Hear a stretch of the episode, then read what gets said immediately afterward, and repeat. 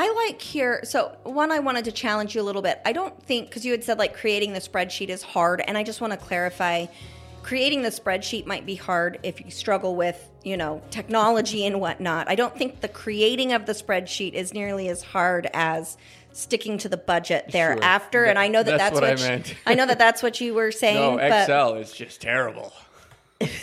I don't know how to use it. I'm gonna be I'm gonna be honest. I hired a bookkeeper so that I didn't have to do that part of it. Right, but creating your Right. debt profile is not that Right. How many budgets have we had that it, we yeah. then have not followed? Sure. More than we followed, for sure. Right. The thing that I love here is that she talks about having to remove toxic relationships. Mm-hmm. Um, kind of poignant. And she kind of just tossed it in there a little bit. It was almost passing. But one of the things that we're talking about, again, that prevention, if I am not able to feel whole and well, if I keep a certain individual in my life, being able to let that go with grace is better for both parties yeah. Um, sometimes it's unavoidable. Sometimes, especially if you've had a long term relationship with somebody, losing that friendship can be difficult. But I can say that as as I walked away from Mormonism, um, your brother in that really mean thing told me I was going to lose all of my friends and family, and I was not at all surprised by the friends where my relationship didn't change with them at all because we had a much deeper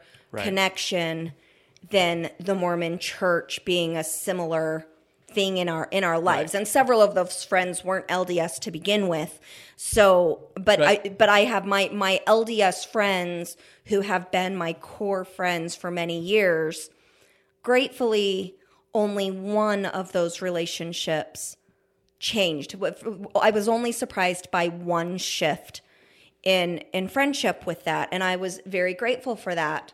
But when I had to say goodbye to my parents, that was not easy. That was one of the hardest things I've ever had to do was to say goodbye and and put some physical and communication distance between myself and my parents. And it was like all of the buildup of getting to that point was awful.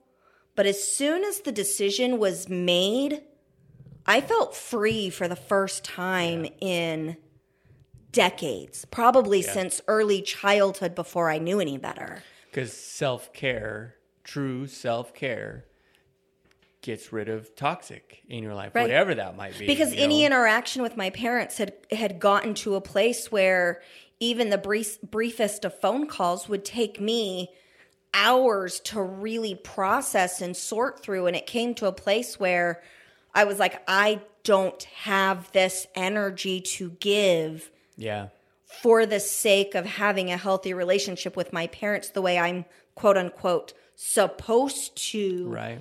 and so by eliminating that stress from my life, I've been able to focus on so many other things and not spend that much time and that much energy on something that was not healthy for me. Now, I'm not saying go out and break up with your parents or your spouse, but hey, if you resonate with this, it might be something that you need to examine. And if not, break up, maybe boundary that. You know, for me, I tried to boundary it first. I put all kinds of like um, Glennon Doyle talks about in her book Untamed about like a drawbridge on their family island during the time well where her I believe it was her mother was adjusting to the change of her sexual orientation and and the new family dynamic um, with her new relationships and them blending the family and whatnot. And she talked about that drawbridge. And I had definitely attempted a drawbridge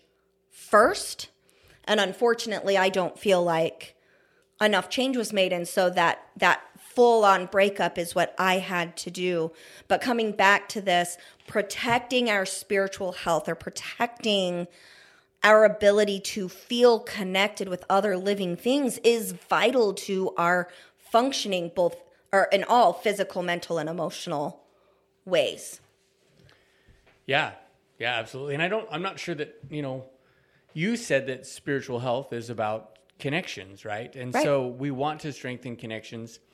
Maybe our desire is to take these relationships that are struggling and to build them into strong connections. I, I think that most of mm-hmm. us have that desire. Certainly, with people like your parents or a spouse or children, you want to rebuild those connections or build those connections into strong things.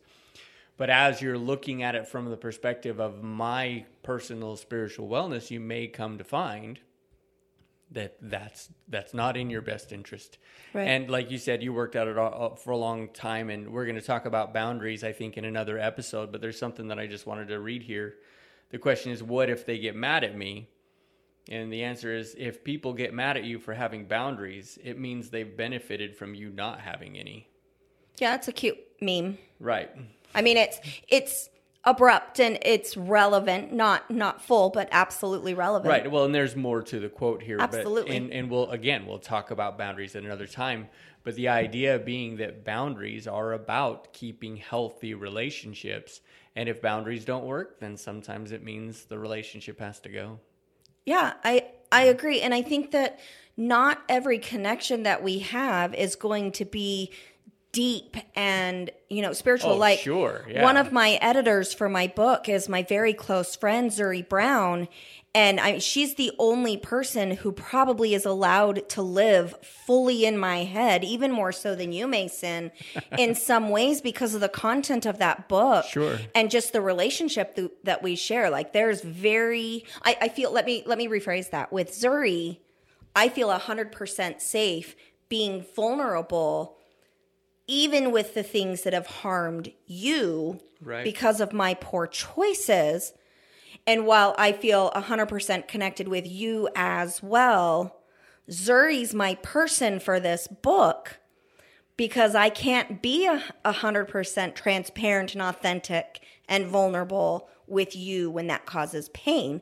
That's a boundary, Right. and I'm respecting that that boundary. So I would say not all of our connections need to be deep, No, but if you not. have a, a person in your life or or something from your life that isn't honoring your boundaries, cutting ties with that is often the best thing we can do for ourselves.